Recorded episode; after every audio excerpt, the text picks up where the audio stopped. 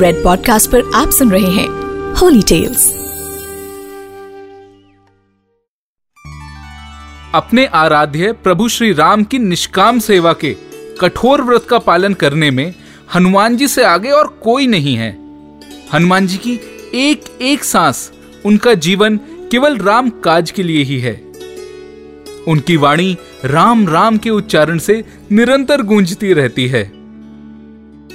यहाँ तक कि सीता जी की खोज के लिए जब हनुमान जी समुद्र पार कर रहे थे, उस समय जलमग्न मैनाक पर्वत ने भी ऊपर उठकर उनसे कहा था, हनुमान जी, थोड़ा विश्राम तो कर लीजिए।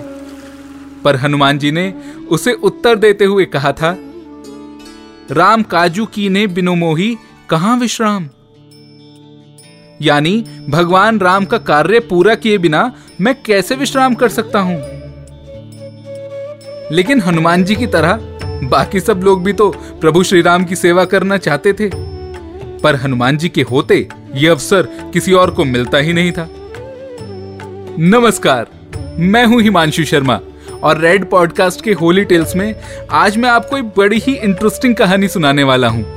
जब हनुमान जी के इस सेवा भाव के कारण बाकी सारे लोग परेशान हो गए और उन्होंने हनुमान जी को श्री राम से दूर करने की कई तरकीब लगा दी। और फिर इन तरकीबों का हनुमान जी ने क्या उत्तर दिया?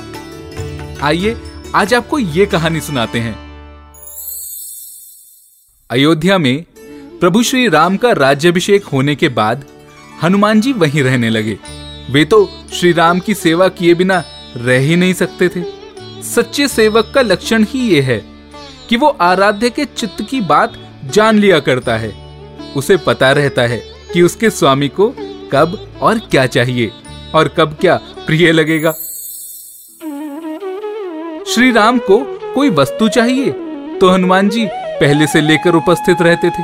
किसी कार्य, किसी पदार्थ के लिए संकेत तक करने की आवश्यकता नहीं होती थी श्री राम को, क्योंकि हनुमान जी पहले से ही जान लेते थे कि उनके प्रभु को क्या चाहिए। हनुमान जी की इस सेवा का परिणाम यह हुआ कि अयोध्या लौटने के बाद भी भरत आदि सभी भाइयों को श्री राम की सेवा का कोई अवसर प्राप्त ही नहीं होता था। सबने बड़ी कोशिश की। हनुमान जी को कई बार इशारों इशारों में यह कहा भी कि, हनुमान जी, हमें भी प्रभु श्री राम की सेवा का अवसर दें। पर हनुमान जी कहाँ मानने वाले थे? उन्हें तो अपने और भगवान श्री राम के बीच और कोई नहीं चाहिए था। अब हनुमान जी से ये अवसर कैसे छीना जाए? ये सोचते सोचते सभी का बुरा हाल हो गया। पर फिर सबने मिलकर एक योजना बनाई और माता सीता को अपनी ओर मिला लिया। भरत और शत्रुघ्न ने मिलकर भगवान श्री राम की समस्त सेवाओं की सूची बनाई और उस सूची में ये लिख दिया कि प्रभु की कौन सी सेवा कब और कौन करेगा।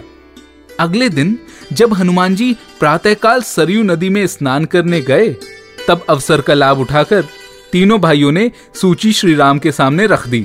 प्रभु ने देखा कि सूची में कहीं भी हनुमान जी का तो नाम ही नहीं है।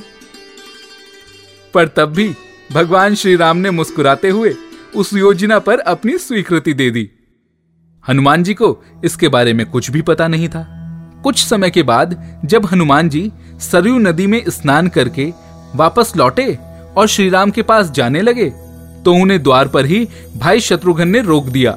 और कहा, आज से श्री राम की सेवा का प्रत्येक कार्य विभाजित कर दिया गया है, जिसके लिए जब जो सेवा निश्चित की गई है, वो सेवा वही करेगा। और हाँ हनुमान, इस बात को श्री राम ने भी अपनी स्वीकृति दे दी है।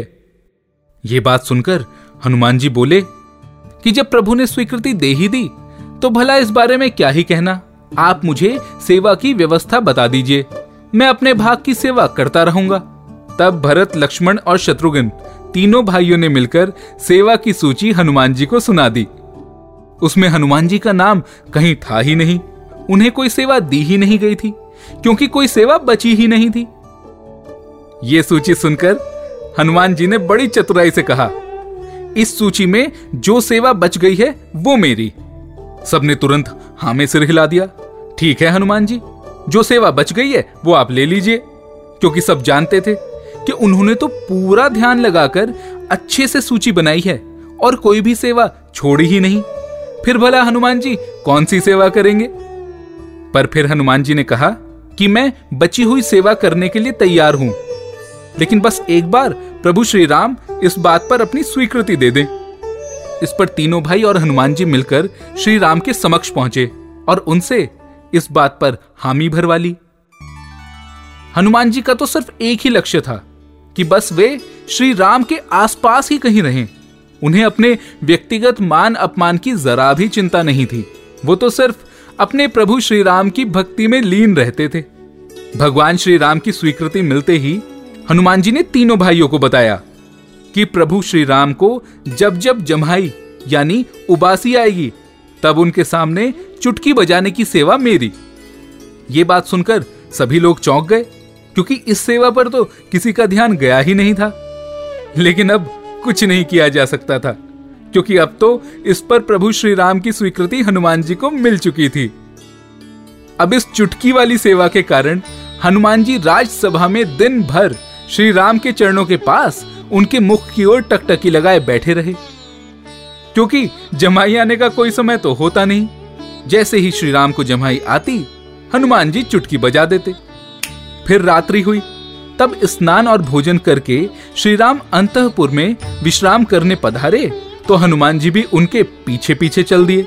ये देखकर द्वार पर एक सेविका ने उन्हें रोक दिया और कहा, हनुमान, आप भीतर नहीं जा सकते, क्योंकि ये तो प्रभु श्री राम के आराम करने का समय है। हनुमान जी मान गए और वहाँ से हटकर राजभवन के ऊपर एक छज्जे पर जाकर बैठ गए और लगे चुटकी बजाने। पर यह क्या हुआ? श्री राम का मुख तो खुला रह गया। ना वे बोलते हैं, न संकेत करते हैं, केवल मुख खोले बैठे हैं। श्री राम की यह दशा देखकर सीता मैया व्याकुल हो गईं। उन्होंने तुरंत ही माताओं को, भाइयों को यह समाचार दिया। सब चकित और व्याकुल थे, पर किसी को कुछ सूझता ही नहीं था। प्रभु श्री राम का मुख खुला था। वे किसी के प्रश्न का कोई उत्तर दे ही नहीं पा रहे थे। सबने परेशान होकर अंत में गुरु वशिष्ठ को बुलाया। गुरु वशिष्ठ के आने पर प्रभु श्री राम ने उनके चरणों में मस्तक रखा, किंतु मुँह खुला रहा और वे कुछ बोले भी नहीं। वशिष्ठ जी ने इधर उधर देखकर पूछा, हनुमान कहाँ हैं? उन्हें बुलाओ तो जरा। जब हनुमान जी को ढूंढा गया तो वे श्री राम के कक्ष के ऊपर के छज्जे पर बैठे चुटकी बजाए जा रहे थे और उनके नेत्रों से अश्रु झरझर करके बह रहे थे। शरीर का रोम रोम रोमांचित था। मुख से गदगद स्वर में कीर्तन निकल रहा था। जय श्री राम, जय जय श्री राम, जय श्री राम, जय जय श्री राम। तब भाई शत्रुघ्न ने हनुमान जी से कहा, हनुमान, आपको गुरुदेव बुला रहे हैं। हनुमान जी चुटकी बजाते बजाते नीचे पहुँचे। तब महर्षि वशिष्ठ ने हनुमान जी से पूछा, हनुमान, ये आप क्या कर रहे हैं? हनुमान जी ने उत्तर दिया कि प्रभु को जम्हाई आए तो चुटकी बजाने की सेवा मेरी है। मुझे अंतपुर में जाने से रोक दिया गया है। अब जमाई का क्या ठिकाना? कब आ जाए? मुझे तो पता नहीं।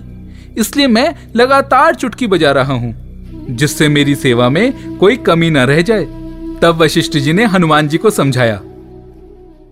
हनुमान, तुम बराबर चुटकी बजा रहे हो। इसलिए श्री राम को तुम्हारी सेवा स्वीकार करने के लिए उबासी की मुद्रा में मुँह खोलकर रहना पड़ रहा है। अब कृपा करके ये चुटकी बजाना बंद कर दो। श्री राम के इस रोग का निदान सुनकर सबकी सांस में सांस आ गई और हनुमान जी ने चुटकी बजाना बंद कर दिया। जैसे ही हनुमान जी की चुटकी रुकी, प्रभु श्री राम ने अपना मुख बंद कर लिया। ये देखकर सब सन्न रह गए। पर हनुमान जी हँसते हुए बोले तो क्या मैं यही प्रभु के सामने बैठ सकता हूँ? और सदैव सभी जगह जहाँ जहाँ वे जाएँ, उनके मुख को देखता हुआ साथ बना रहूँ? क्योंकि प्रभु को कब जमाई आएगी? इसका तो कोई समय निश्चित है नहीं। और मैं नहीं चाहता कि मेरी चुटकी सेवा में कोई कमी रह जाए। प्रभु श्री राम ने खिड़की में से सीता मैया को देखकर मानो मन ही मन कहा, और करो सेवा का विभाजन। हनुमान को मेरी सेवा से वंचित करने का फल देख लिया ना? इस स्थिति को समझकर महर्षि वशिष्ठ जी ने कहा, हनुमान, ये सब रहने दो। तुम जैसे पहले सेवा करते थे, वैसे ही करते रहो। अब भला गुरुदेव की व्यवस्था में कोई क्या कह सकता था? उनका आदेश तो सर्वोपरि है। बस, वो सेवाओं का विभाजन वहीं का वहीं समाप्त हो गया। और हनुमान जी प्रभु श्री राम के मुख की ओर टकटकी लगाकर देखते रहे। यही कारण है कि श्री राम पंचायतन में हनुमान जी छठे सदस्य के रूप में अपने प्रभु श्री राम के चरणों में निरंतर उनके मुख की ओर टकटकी लगाए हाथ जोड़कर बैठे रहते हैं।